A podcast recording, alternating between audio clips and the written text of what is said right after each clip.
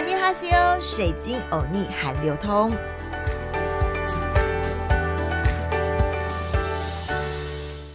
阿尼哈西欧，我是水晶主播 Crystal 啊。真的是谢谢大家！前三集这个水晶欧尼韩流通在这三集当中呢，都冲上了第一名。水晶呢会继续 fighting，fighting 其实就是韩国人的加油的意思。好，这一集呢要介绍什么呢？就是我第一次去韩国，大概十多年前，首尔还是汉城的时候呢，这是把我主播本人呢辣到天天胃痛的食物。大家想到是什么了吗？江江，那就是泡菜。因为那个时候呢，呃，每一天呢，我都是跟教育部长，那个时候的教育部长是黄龙春，就知道这个年代有多久远啦。我当时呢，每天都吃他们的宴席，宴席每一天当中呢，都是泡菜，然后呢，天天吃，然后天天胃痛，然后后来真的没办法，就是去吃他们韩国的药，来让我自己的胃痛比较好一点点，不然怎么继续采访呢？但是呢，今天我们这一集呢，就就要来讲为什么韩国人一定天天餐餐都要有泡菜？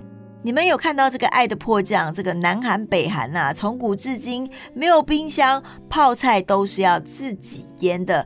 在《爱的迫降》里面呢，北韩没有冰箱嘛，所以呢，他们就把泡菜腌在地洞里面。而南韩呢，则是通常都有两个冰箱，大冰箱放普通的食物，小冰箱呢，真的就是泡菜冰箱。而我看我的韩国朋友每次 FB 剖出来的韩国照片，一顿早餐有八种泡菜跑掉哦。而且，如果你有看韩综一日三餐的话，哦，我最爱的李瑞镇跟车胜元他们是不是超强的，做菜一流的？尤其是车胜元，他一秒就可以变出很多很多种泡菜。你看到呢？他有白萝卜的啊，辣味的啊，还有水泡菜，非常非常多。就是这样配白饭或者是海苔。听闻在韩国有句俗话说得好，泡菜是半个粮食。更有人曾经说，一份泡菜一份情，是人之情融进了这个传统的饮食之中。没有泡菜的饭不是给韩国人可准备的，你就知道这个泡菜对于韩国人的重要性是有多么的重要。在韩国，无论是贫富贵贱，餐桌上除了主食跟米饭之外呢，一定缺少不了泡菜。韩国人吃泡菜已经有很长很长的历史喽，大约在两千五百年前的韩国家庭餐桌就能发现泡菜这道美味了。由于土地被白雪覆盖，常年不长蔬果，使得当地的居民冬天无新鲜的蔬菜可以食用，所以人们在秋季到冬季将收成的蔬菜以盐腌制或放入酱醋。调味料等腌制，产生发酵出来的新味道，也因此维持冬天所需要的蔬菜。久而久之，泡菜在韩国就形成了一种传统的饮食文化，被称为韩式泡菜。春季的时候呢，人们开始做萝卜泡菜、白菜泡菜；夏天的时候呢，则是做黄瓜泡菜、小萝卜泡菜。而进入秋季的时候呢，就开始为冬季着手准备制作辣泡菜以及泡萝卜块的泡菜。其实许多人呢，将韩式泡菜与中国的酸辣泡菜做比较，其实这两者最大的差别就在于鱼露。鱼露不常出现在中华料理里面，所以中国人不习惯吃鱼露。可是鱼露却是韩式泡菜当中不可缺少的东西。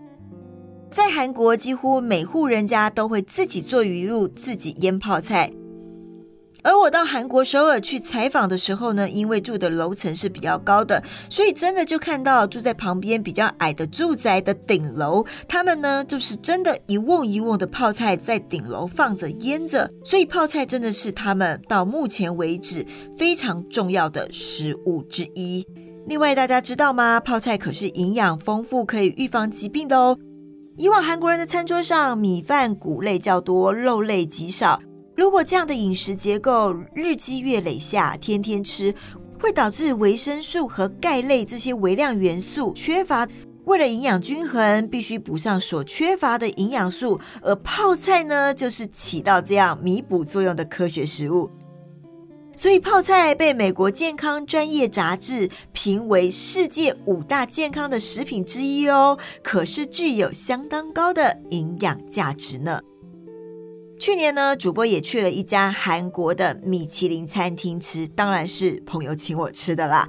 他们的泡菜呢，就是一瓮一瓮的在外面让大家看，而且是一段一段的。他们呢上桌的时候呢，会切成一段一段让你看，你会发现，哎，其实有白泡菜，或者是不辣的泡菜，或者是所谓的白泡菜。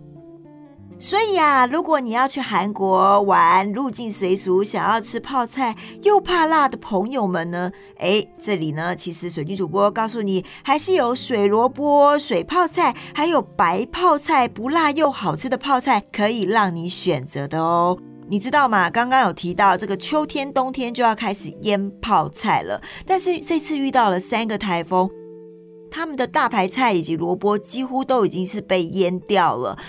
因为呢，我也听说有一些韩国的泡菜要进口到台湾，现在都已经涨价涨到六成喽。所以大家说明年去韩国的话，可能是没有泡菜可吃的，真的是有点可惜的哦。在每一节最后，我们都会来教大家讲一句简单的韩语。今天的轻松学韩语时间要教大家说的，当然就是我们的主题泡菜。泡菜的韩文就叫 kimchi。如果你想要吃泡菜的话，可以跟老板说 kimchi kimchi。